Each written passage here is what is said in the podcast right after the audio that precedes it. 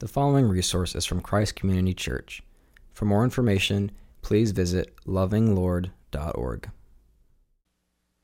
Heavenly Father, as we begin this most extraordinary study in the book of Ruth, I ask that you would bless our church, that we might be able to receive by your Spirit the eternal truths that come from this word, that we might see you as the great Redeemer calling each of us out of exile into redemption through your Son, that we might see you as the one who acts graciously towards us, even as we rebel against you, and that we might see, Father, your sacrificial love towards those who do not love you until you loved us first.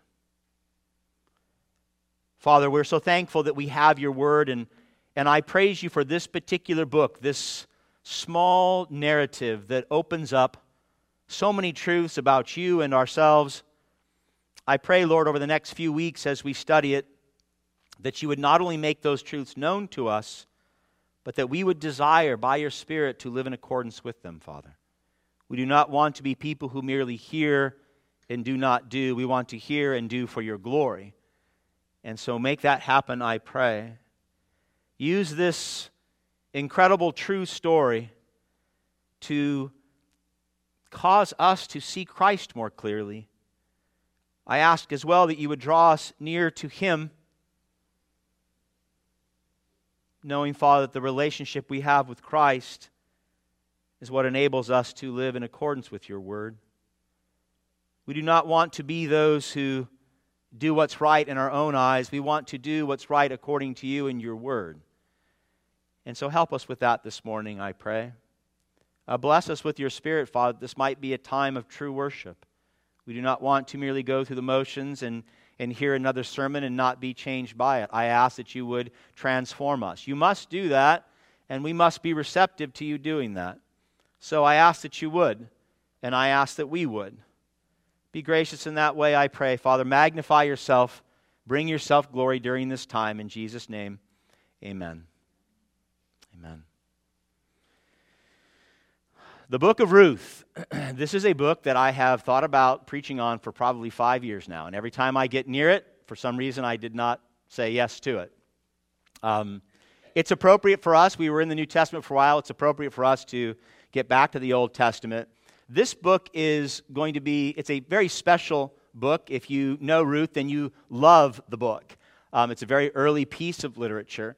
Um, I'm thankful to be back in a book. I have a, a, pastor friend that I meet with regularly, and he, he jokingly said, have you, have you faithfully confessed your sin for being in topical sermons for so long? and I said, Yes, I have. He said, Are you going to get to a book? I said, Yes, I am. I said, We're starting Ruth. And he said, Okay, I'll stop praying for you in that way then. Um, so Ruth is a it's a narrative. It's a story. It's a short story actually. Um, and, and narratives in the Bible, they're a little more challenging than, like if you study the law or you study the letters, it's, it's really clear on what we're supposed to do or how we're supposed to live.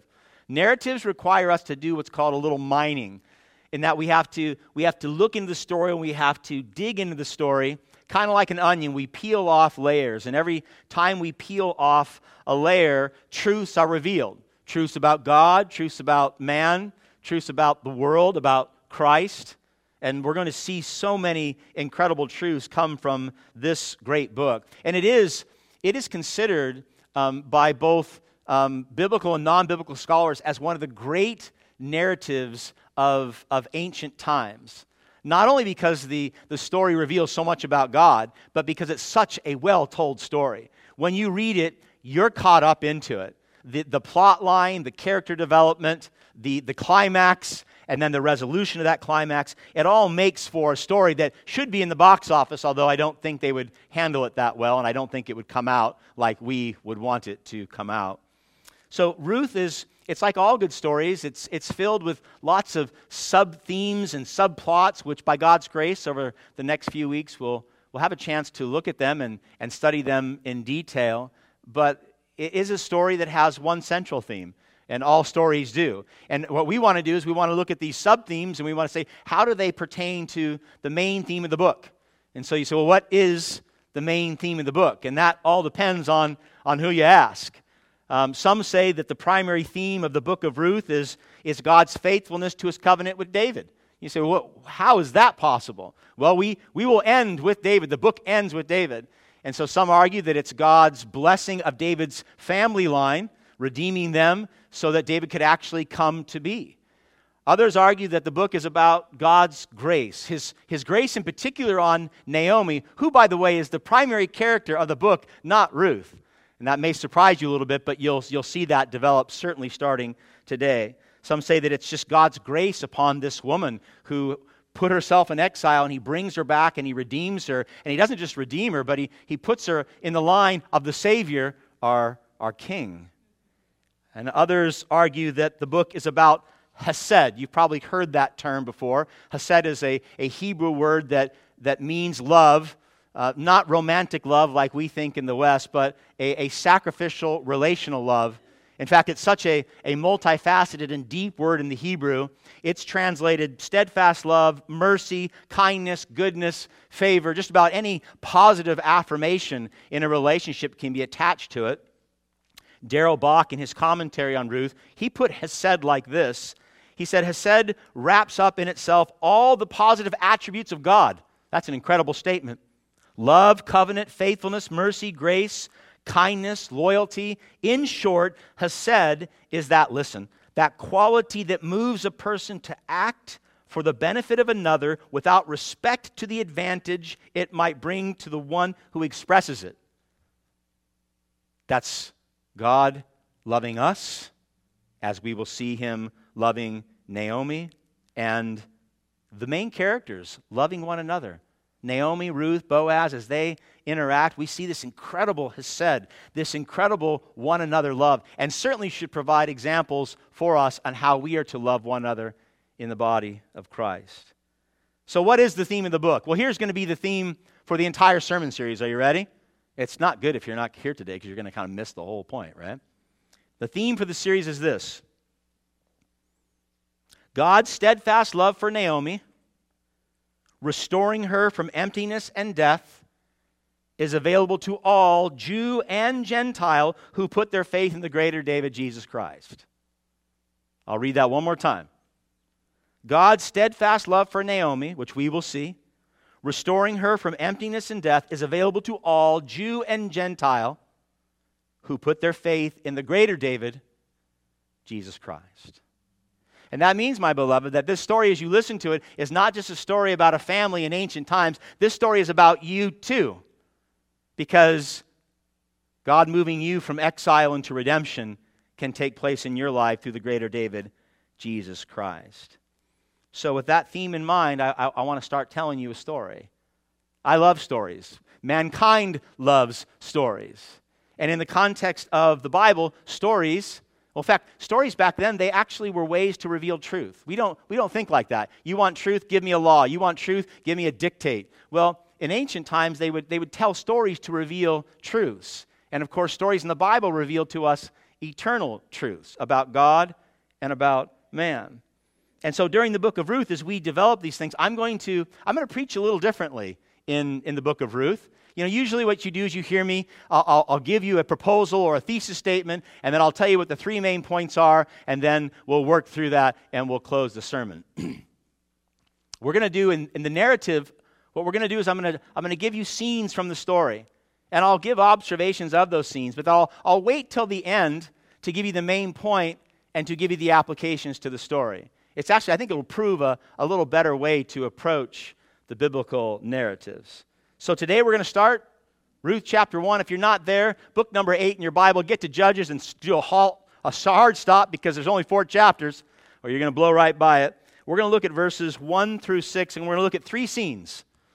Since most of us are, are part of a culture that watches movies, this will probably be easier for us to receive. Scene number one, you ready?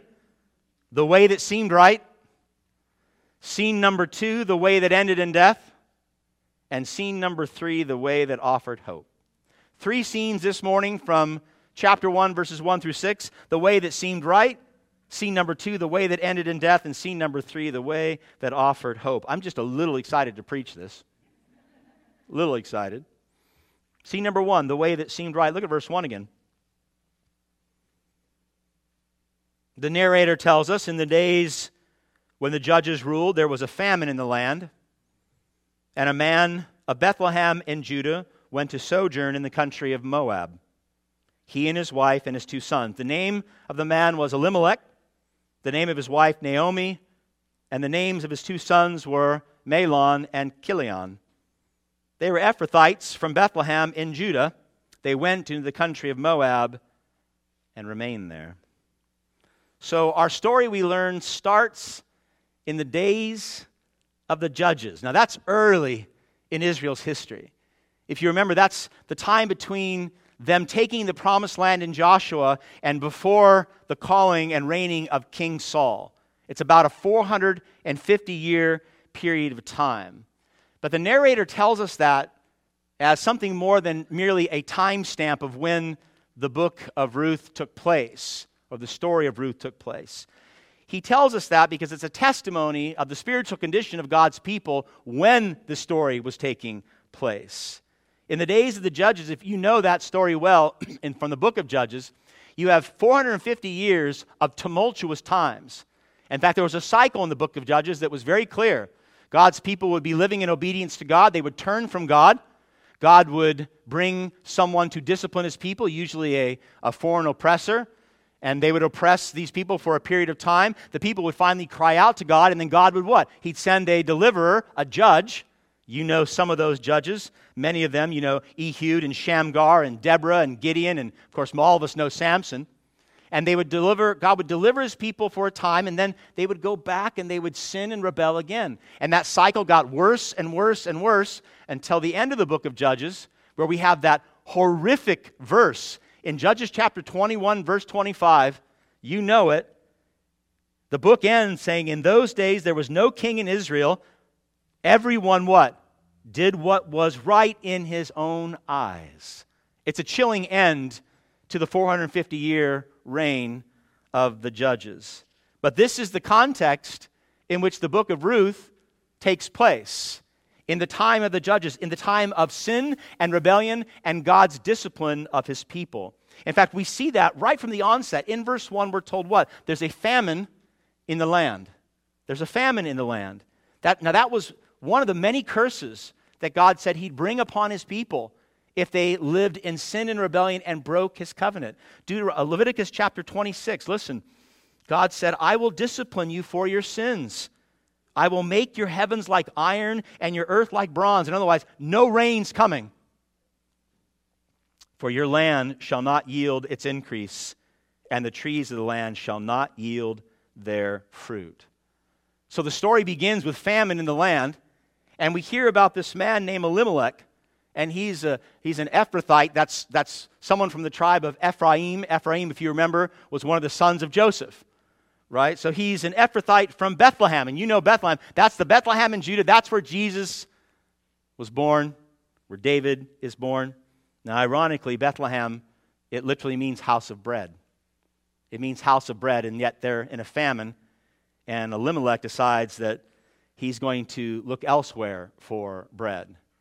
So, what does he do? he picks up his entire family, his wife Naomi, his sons Mahlon and Chilion, and they go looking for bread. But they don't just go somewhere to look for bread. He takes his family to sojourn.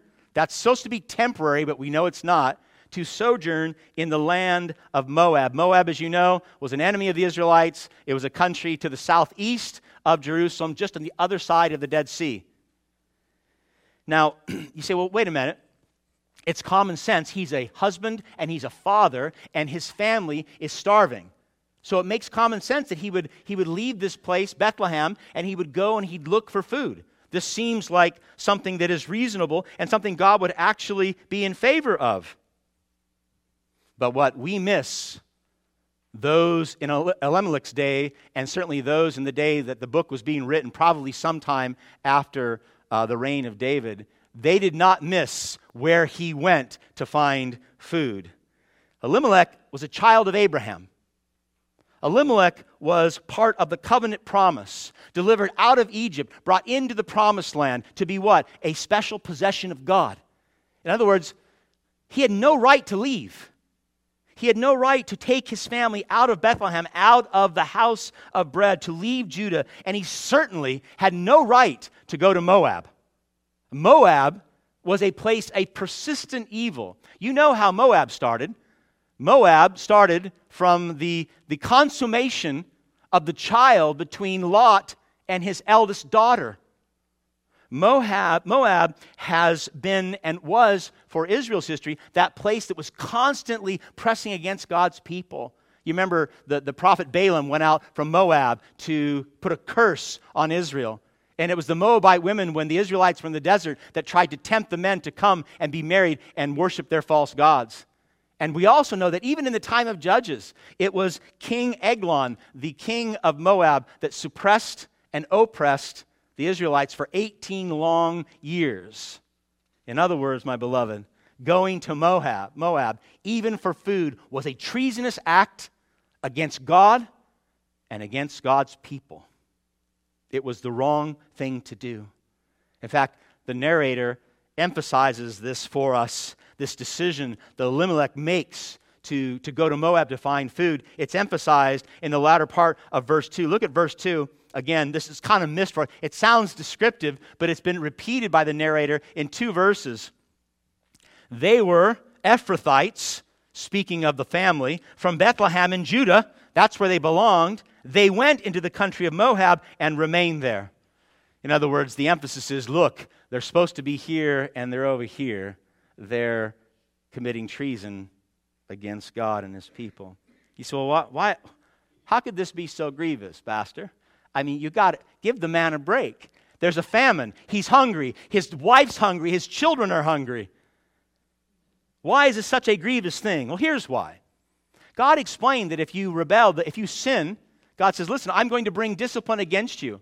I will bring a foreign oppressor. I will bring a famine in order for you to repent and turn back to me. God promised this. But He also promised the people that in the midst of their sin, in the midst of their famine or their oppression, if they repented of their sins and turned back to God, He would what? He would bring blessing.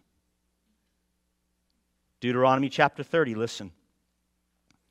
God said, When all these things come upon you, the blessing and the curse, and you return to the Lord your God, you and your children, Elimelech, you and your children, Mahlon and Chilion, and obey his voice and all that I command with all your heart and with all your soul, then the Lord your God will restore your fortunes and have mercy on you.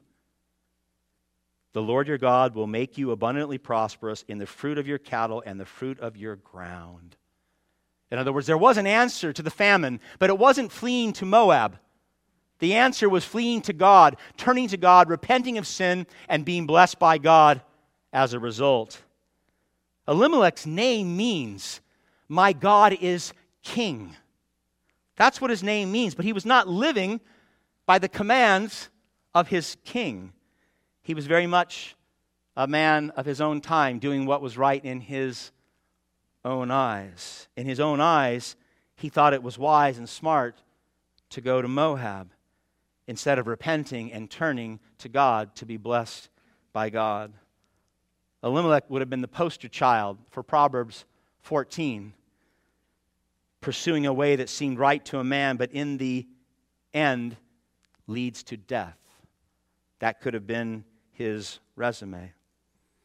Now, I fear many of us, if we're honest with ourselves this morning as professing Christians, that we're, more like Elimelech than not in many ways. We do what we think is right in our own eyes rather than what God calls us to do in His Word. Especially, my beloved, when we're faced with crisis. This was crisis. They were hungry. Hungry drives people to do extreme things. This is crisis. I want you to take a, second and think about the last major crisis in your life. The last major one. Maybe it, maybe it was the loss of a job or the loss of a loved one. Maybe your last crisis was a lifelong relationship, a spouse, a child, or a friend that has gone bad. It's, it's no longer as it used to be. Maybe, maybe you got caught cheating on a test. Or maybe you got caught lying to your employer and you were fired. You suffered extreme consequences for your sin. How did you respond in that moment of crisis? Was it repentance and faith? Did you, did you turn to God? Did you go to His Word? Did you say, Lord, what should I do in this situation? Because the Bible always speaks to it. Or did you turn to Moab? Thank you. Did you seek? Did you seek an answer not in God's Word, but in the world? Or maybe in sin? As someone who claims Christ, if you claim Christ, you claim Christ to be your king. His word is to rule our lives. In the moment of crisis, did you respond more like Elimelech, whose name means God is my king, but did not submit to the king's clearly revealed commands? Friends, it's not the names we claim, listen with all your might, it's the lives that we live. It's not the names we claim, it's the lives we live, especially in the moment of crisis. Because when crisis comes, you really find out about your own heart and who you're following.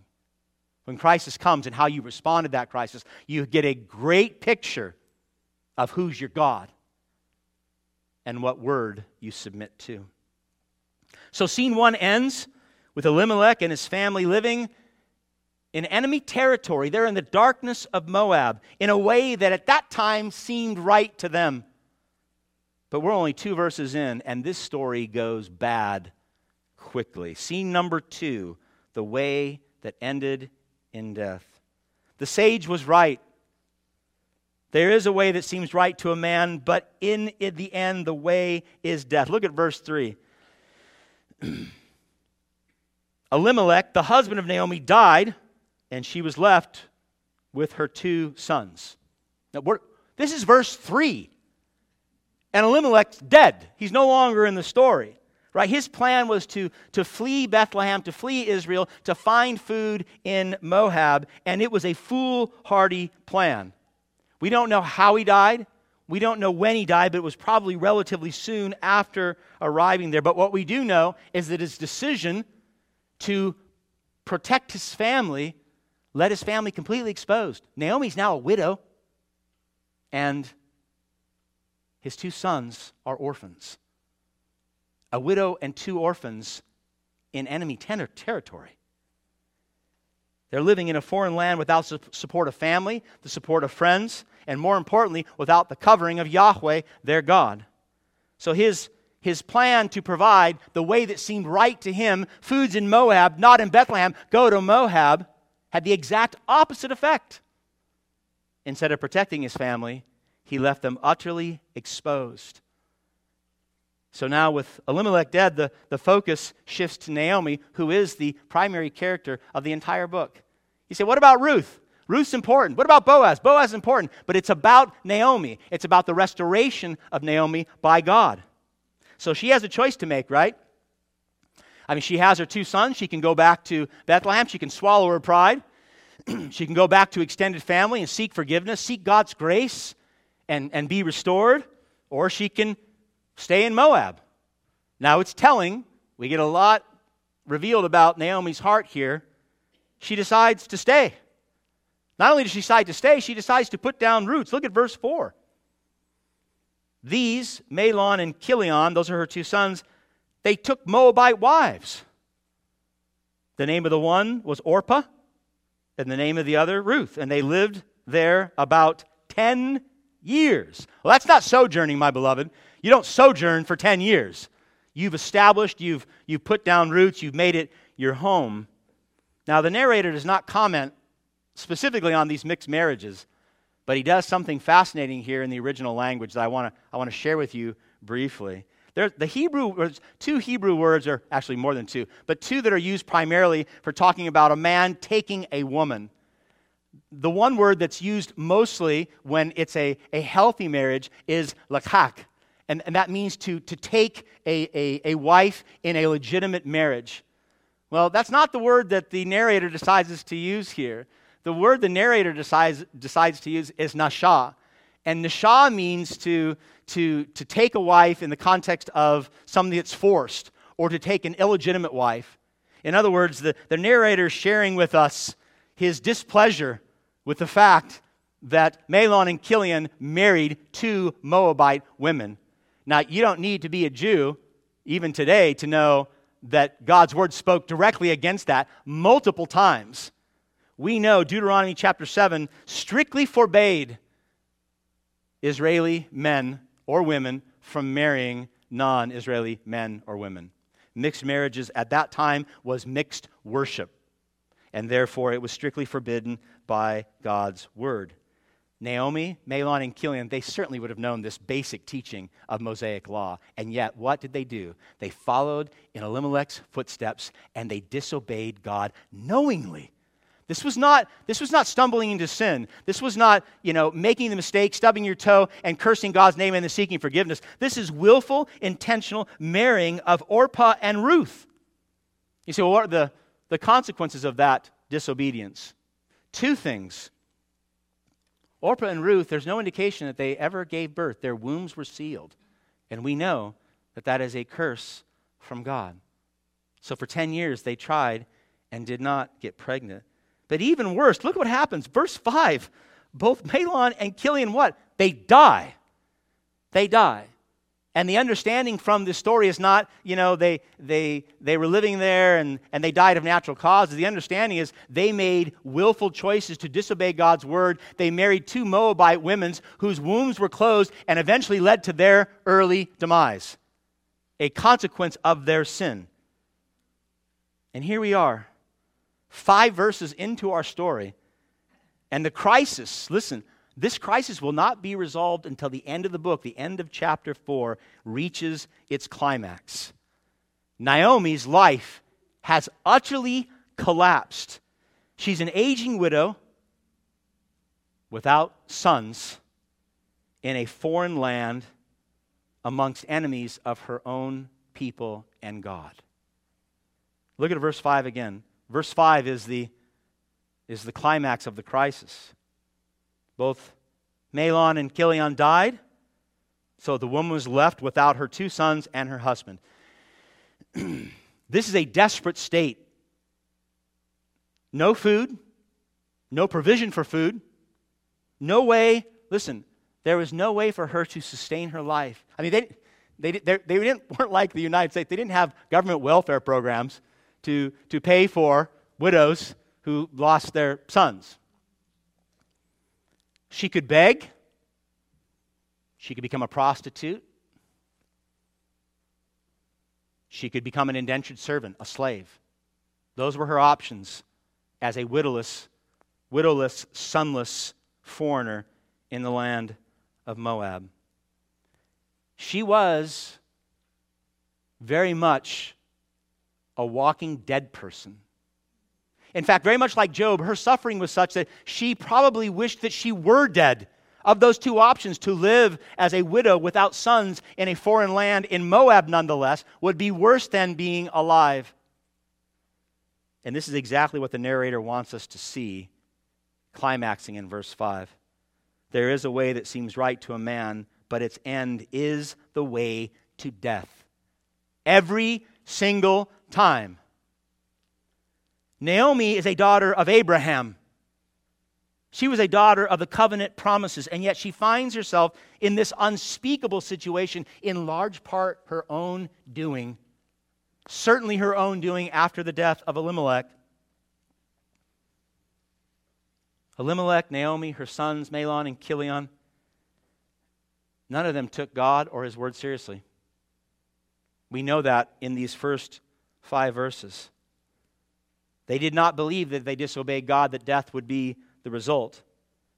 But it was physical death for Naomi's husband and two sons, and virtual death for her. She has no future in Moab.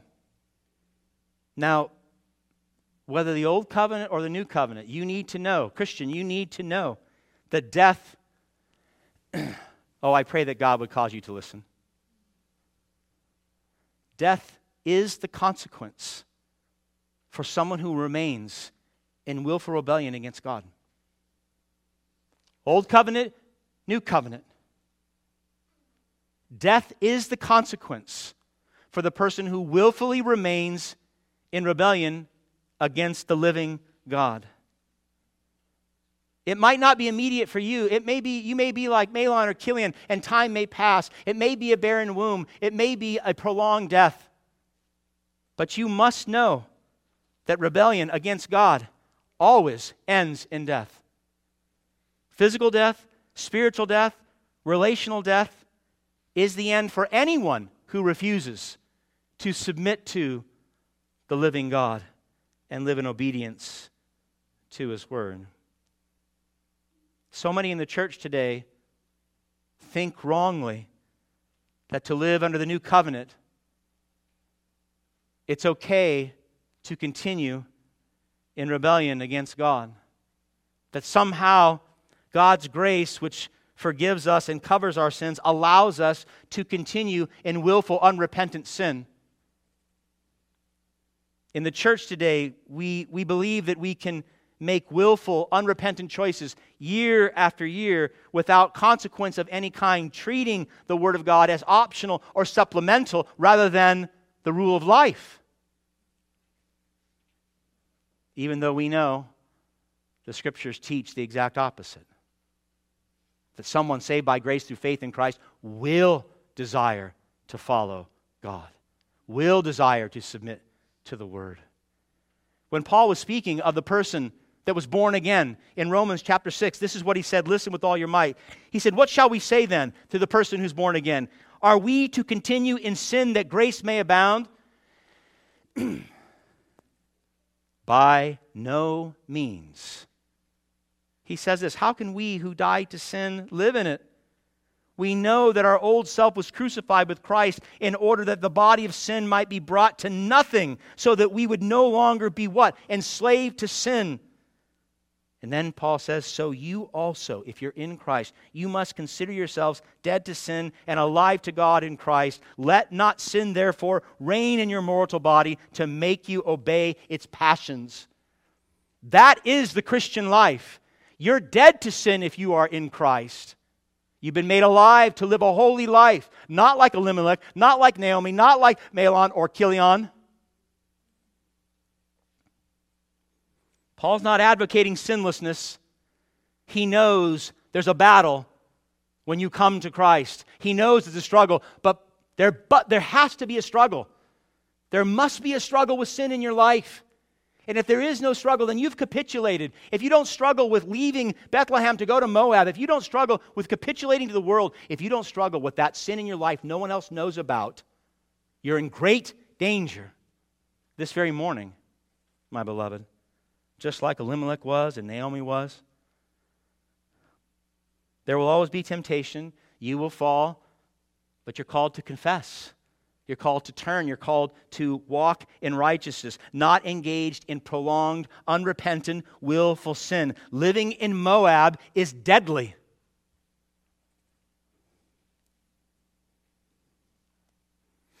The grievous truth for us, in the Western church at least, is we're so isolated. We're so isolated in how we live that you, and you can profess Christ and you can get baptized and join a church and see people for an hour a week and, and come and go while continuing in willful, unrepentant sin that no one else knows about. No one else except God. God knows. Elimelech and Naomi and Mahlon and Chilion, they, they weren't hiding from God in Moab. He knew. Ecclesiastes chapter 12, I don't know if you remember this from our study. The end of the matter, all has been heard. Fear God, keep his commands, for this is the whole duty of man. For God, listen, God will bring every deed into judgment with every secret thing, whether good or evil. Friends, if, if right at this moment, when I say willful, unrepentant sin, sin comes to your mind, and you think to yourself, no one else knows. God knows. You know God knows. You know God knows, but you think He's not going to do anything about it. He's a gracious God. He's a loving God. He's not going to take my life like Elimelech. He's not going to kill me. He's not going to end my life early. To claim Christ, to get baptized, to become a member of a church, it means absolutely nothing if you continue in willful disobedience against God. It means nothing. Take whatever name you want. Christ is my t- king, God is my king. If you live in willful disobedience to him, then he's not. The end for you, too, is death. You must know that. Scene one, a way that seemed right. Scene two, a way that actually leads to death. I got one more scene for you. I want to discover with you and Naomi a better way. There's actually a way of hope, even here in the darkness of these first six verses. Look at, let's look at scene number three, the way that offered hope. We're five verses in. Elimelech, dead. Mahlon, dead. Chilion, dead. No children.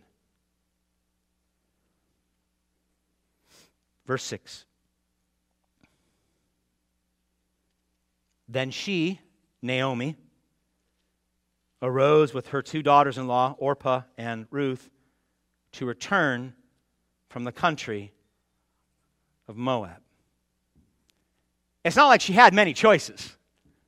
She can stay as a widow without sons in enemy territory, no future, or she can return to Bethlehem after a decade in exile.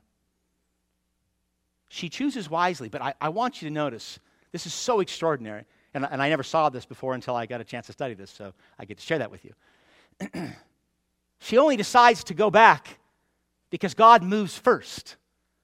This is not wisdom. This is not reasoning. She's made nothing but poor choices up to this point in time. God moves, and in so moving, he brings her back. Look at the latter part of verse 6.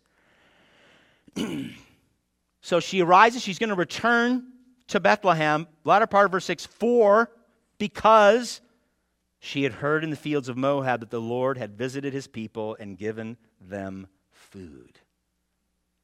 She had heard that God was in Israel and had blessed them with food again. In other words, the famine that they had been experiencing, probably because of their rebellion in the time of the judges, had been lifted. And because it was the days of Judges, it's right to assume that something happened in Israel. They had turned, they had repented, they had put their faith back in God, and God blessed them again. But that's not the only reason that we're told that good news in the story of Ruth. In the context of our story, it's also right to conclude that God is using his visitation and his provision to bring her home, to bring Ruth out of her own self executed exile. Naomi's all but dead. Ten years of rebellion against God has left Naomi in utter shambles. But God, oh, don't you love that phrase, but God? But God has no intention of leaving Naomi there. That's not going to be the end of Naomi's story. Not even close. The narrator uses, and this is, this is amazing. This is one of the reasons that the book is, is so loved as a, a piece of ancient literature. In one verse, verse 6, the narrator highlights four things that God does to magnify his divine grace, and in so doing, grab Naomi's heart. Look, first, she gets word in Moab that God had moved in Israel. now, my beloved, she's not out. she's not out in the fields of Moab with her iPhone on her, and she gets a text saying, "Oh, FYI, God's back, food's back." How did she hear that? How did she get news? Well, that's God's providential divine grace.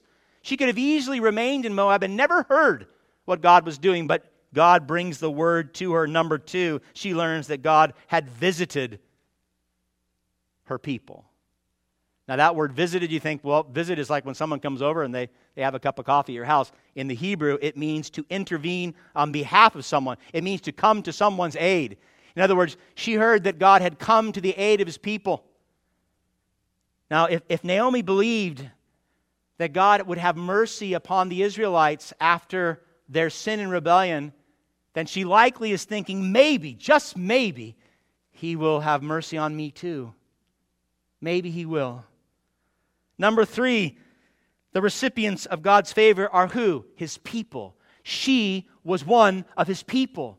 She realizes she's, I'm a daughter of Abraham. If God would come back and not forget his promise to Abraham and redeem the people, then maybe too, maybe he'll redeem me. And lastly, probably most compelling, Yahweh brought what? He brought bread. He brought food. He was once again sustaining his people. He made Bethlehem the house of bread by restocking bread in the promised land. And so, probably very much like the prodigal son, Naomi's thinking, why remain here in Moab when there's food in my father's house? Why stay here when I can go home and I can be blessed by my God, His presence and His provision? Verse, latter part of verse 6 again. She had heard in the fields of Moab that the Lord had visited his people and given them food. God moves, He arrives, He blesses, and in so doing, He pricks her heart and He puts her feet back on the path home. Home to her land, home to her people, and home to her God. this is such great news for Naomi, and we're going to see over the next several weeks how this develops.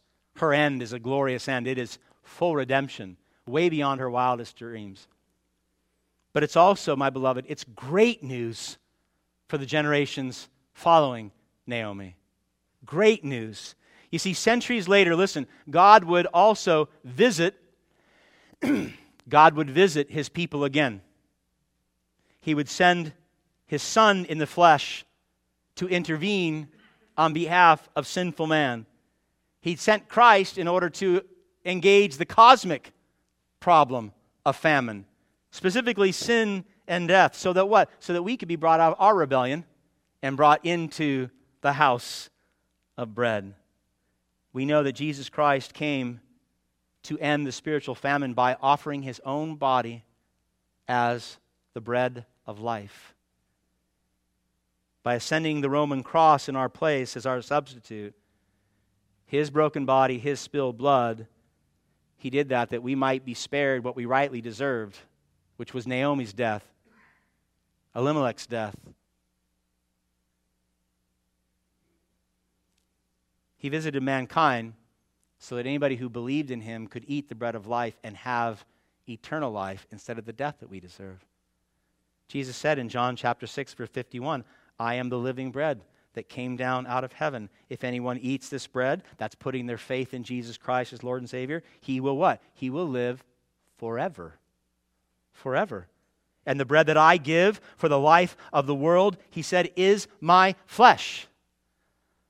So, unlike Elimelech, who in disobedience to God fled Bethlehem for an unlawful blessing in Moab, Jesus, in perfect obedience to God, perfect obedience, he left the blessings of his Father in heaven to take upon himself the curse of sinful man, our famine, our drought, our crisis, our suffering. He entered into it in order to overcome the sin of us doing what? Whatever's right in our own eyes.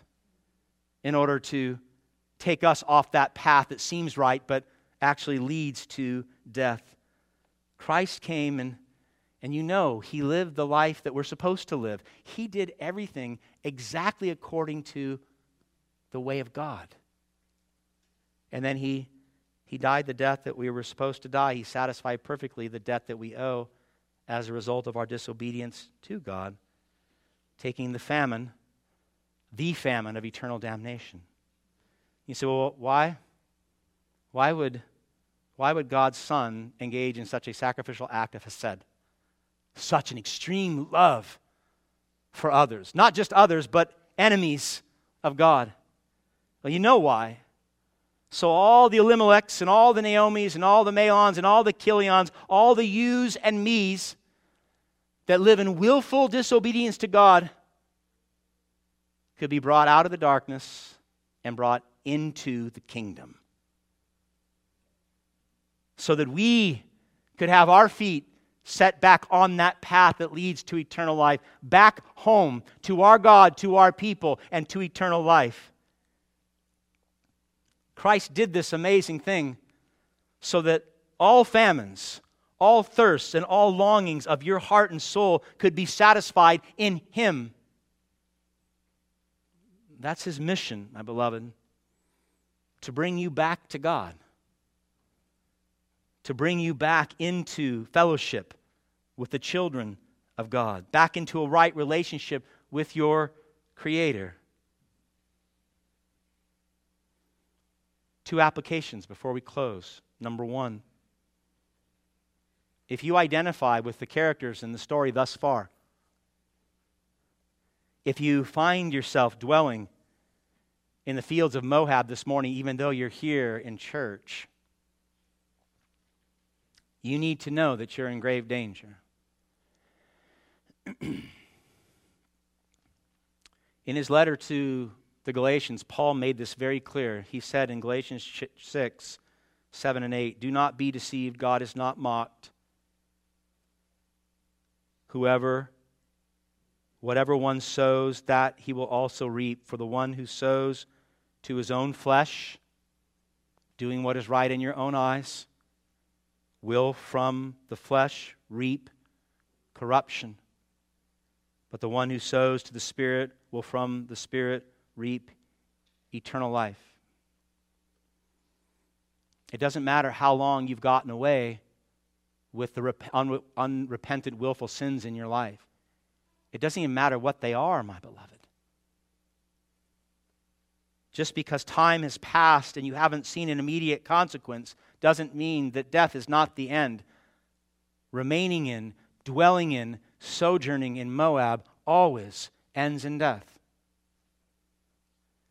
And it doesn't matter how far or how long you've strayed, God is always calling you back. If you say to yourself, It's been too long, Pastor, too long have I stayed here, too long have I sinned like this. Yes, I pray, yes, I go to church, but I am a sinner through and through, and I still love it. then hear the good news from Bethlehem God has visited his people. There's bread in the land again. Come out of that sin this morning. Why remain there? Why remain in Moab? Why continue in your sin? Whatever that sin is, even the sins that no one else knows, why stay there when Christ has come and says, Eat the bread of life? You have no good reason. You know you have no good reason.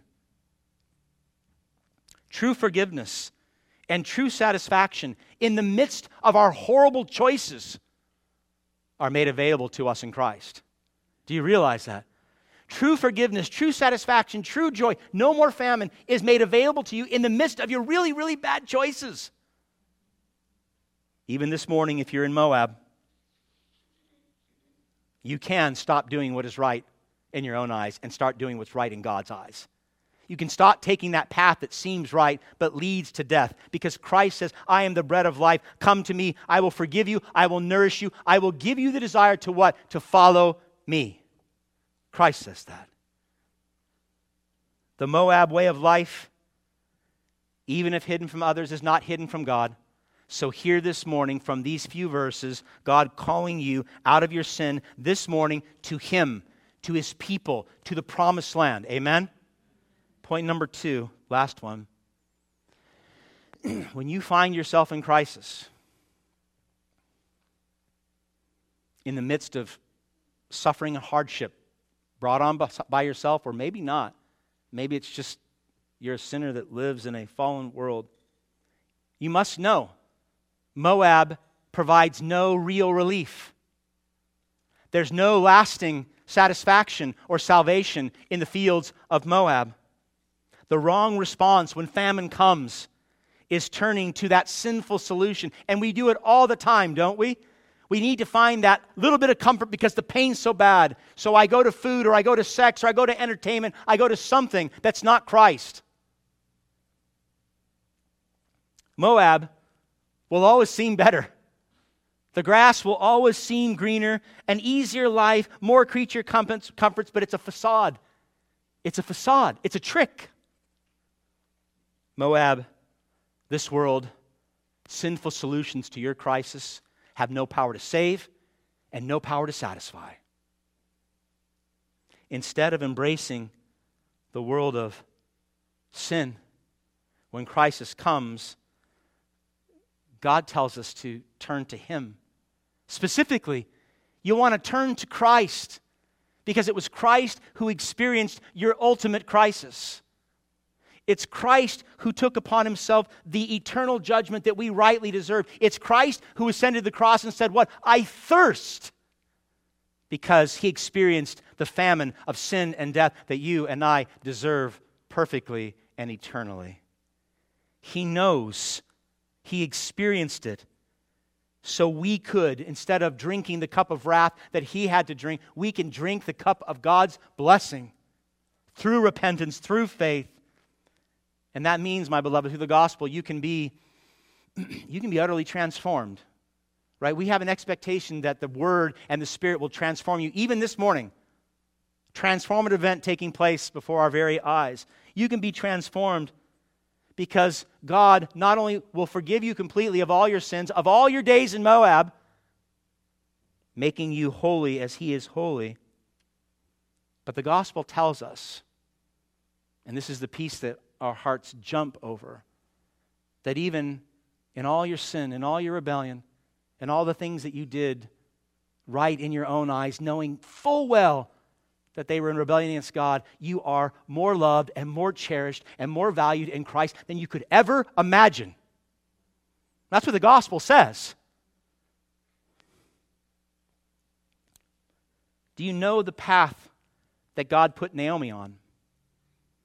Do you know the path that he put his people on when he visited them and brought food to them. It was a path to himself, it was a path to him, a path to enjoy the relationship you were made to have in the very beginning with your Creator God. A, a path to an intimate relationship where you are nourished, true satisfaction, true joy without end. When you find yourself on that path, when, when your relationship with God as a son or daughter of this king is really the defining reality of your life, when your primary identity is in Christ, and that identity shapes how you think and how you feel, it shapes your relationships, your work, your decisions, then when crisis comes, regardless of the degree or how severe it is, when it comes, my beloved, Yes, it will hurt. Yes, it may bring pain and suffering, but you will not cave. You will not go to Moab. You will not turn to the world and you will not go to sin because you're so satisfied in who you are in Christ, you'll remain in Bethlehem. You'll stay where God is. You'll stay where God's people are. And you'll strive by the power of the Spirit to live in light of God's commands. You will rest in God. You'll turn to him because that's what the gospel does to us. That's how we know that we've really been saved by grace through faith. The moment that you realize, Tim Keller used to use this phrase all the time. I love it. The moment that you realize that you're more wicked than you ever dared believed and more loved and affirmed than you ever dared hope through the grace of God, in that moment, everything changes. You become what? Unshakable immovable in the midst of crisis. No crisis, no hardship, no suffering can separate you from the love of Christ. You are utterly changed by the power of the gospel.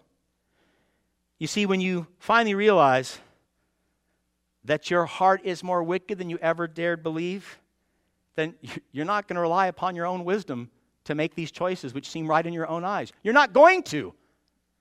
You're not going to rely upon your own power in the midst of crisis. You won't trust yourself. You won't trust your eyes. Instead, you will turn to God. You'll turn to His Word. You'll turn to His people, and you'll say, Give me counsel. Give me encouragement. Give me prayer. Because you know your heart is worse and more wicked than you ever dared believe. In other words, my beloved, the gospel will make you humble. I'm truly humble. And yet, at the same time, you'll be confident and bold, not in yourself, but because of who you are in Christ. And that means in the midst of crisis, peace, not anxiety, joy. Yes, joy in the midst of suffering can be yours because you are in Christ, because you know how deeply loved you are in Christ, more loved and more affirmed than you ever dared hope. How could God love a sinner like you? Look to Christ. And if you know, in the midst of your crisis, that God is with you, if you know that you are deeply loved by God in the midst of the storm, that He is with you, He's protecting you, He's providing for you, and He's drawing you closer to Himself, then you can sustain the crisis of this life until when? Until one day all the storms cease. Until one day there is no more crisis for you. Until that day when you find yourself around the throne amongst the myriad of angels and the people of God and crisis is no longer yours. Instead, you find yourself singing at the top of your lungs. Revelation 19, Hallelujah, for our Lord God Almighty reigns. Let us rejoice and be glad and give him glory, for the wedding of the Lamb has come, and his bride has made herself ready. Amen. My beloved, most of us know the right thing to do. Even in the midst of crisis, we know the right thing to do. That's not the problem. The problem is wanting to do it. The problem, my beloved, is seeing that God's path really is best for you. It's seeing that God really does care for you, that He really does love you. It's knowing, my beloved, that the misguided path is a misguided path.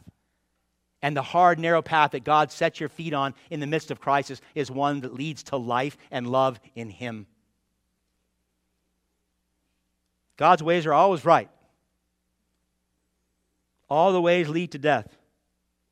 As we make our way through the book of Ruth, let's pray that God's ways become our ways as a church so that we can, as one body, live crisis or no crisis as the most God honoring, Christ exalting, spirit invigorating lives that we can live for His glory. Amen? Let's pray.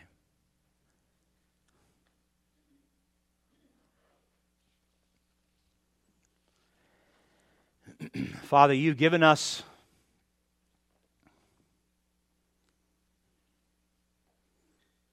a story of individuals who made really bad choices, Father, leaving the protection of your presence and your land and your people to seek nourishment elsewhere. We stand guilty. We identify well with Elimelech and Naomi. I ask, Lord, that you'd be gracious with our church Any soul here right now that is dwelling in Moab, bring them out quickly, please. Anyone who is anxious about a crisis they're in or a crisis that will come, show them Christ. Show them the immeasurable love of the gospel. The fact that sinners like us could be loved so deeply and eternally by a God like you. Show us that, Father and then crisis can come and go, and we know we can stand firm upon the rock. Father, I pray you would use this book like you've used no other book and no other sermon series to utterly transform your people by the power of the love of Christ. Bring us out of exile and bring us into your redemption. For your glory and our good, I pray. In Jesus' name, amen. Thanks for listening. Christ Community Church is a Reformed Baptist church in San Jose, California. If you'd like more information on our church, please visit lovinglord.org. From there, you can find service times, weekly gatherings, our sermon archive, and other resources. For video content, please visit our YouTube channel. You can also follow us on Facebook, Instagram, and Twitter. Thank you again for listening.